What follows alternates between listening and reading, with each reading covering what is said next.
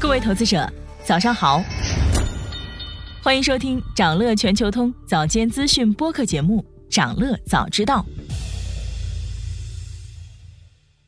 今天我们来聊聊电商业务强复苏能否带动组织变革后的阿里实现营收强劲增长。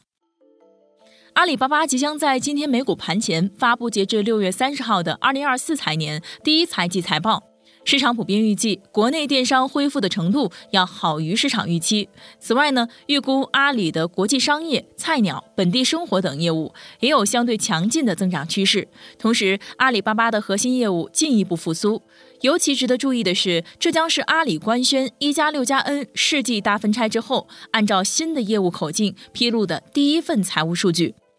有分析预测，阿里巴巴第二季度的营收将达到两千两百三十二亿元人民币，同比增长百分之九点四；调整后净利润有三百八十四亿元人民币，同比涨幅达到百分之七十九。阿里新组建的淘天集团以及即将分拆上市的云智能是本次财报的两大看点。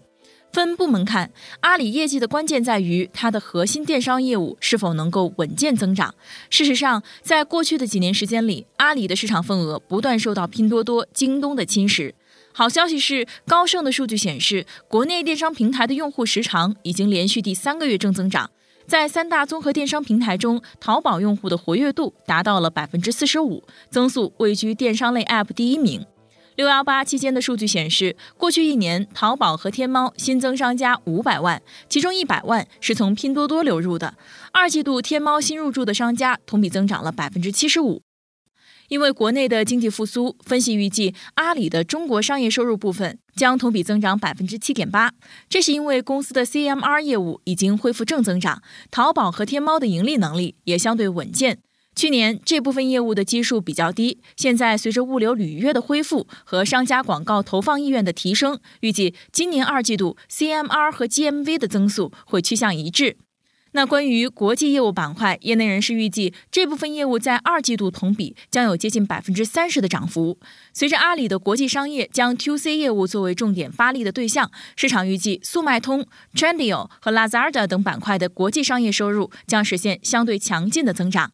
而在备受瞩目的云业务，短期可能承受一定的压力，主要是因为经济的回暖还比较弱，企业的预算处于紧缩状态。但是阿里云近期的重点是聚焦公有云的发展，他们在主动减少技术含量比较低的混合云业务。同时，阿里之前的大规模降价有利于增加用户基础和规模，长期来看，这个策略有利于抢占市场份额，可能为阿里云业务带来收入提升的空间。而且，阿里云在研发投入和技术实力上仍然相对领先。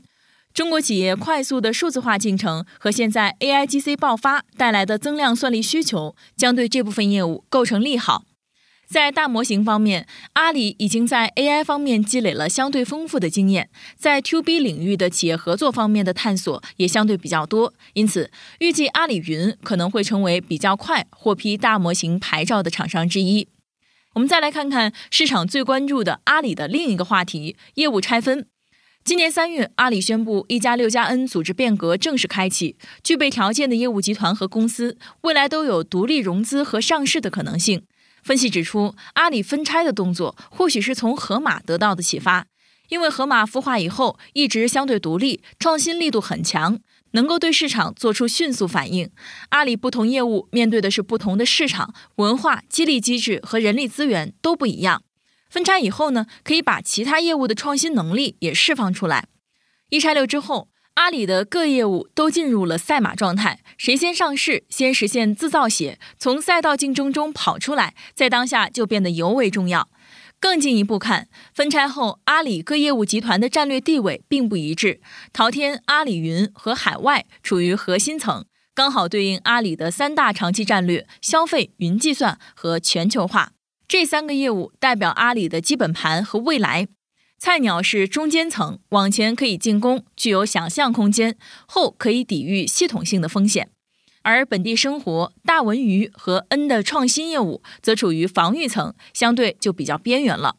虽然马云尚未回到台前，但不难看出，这场人事大变动背后的核心主导者正是马云。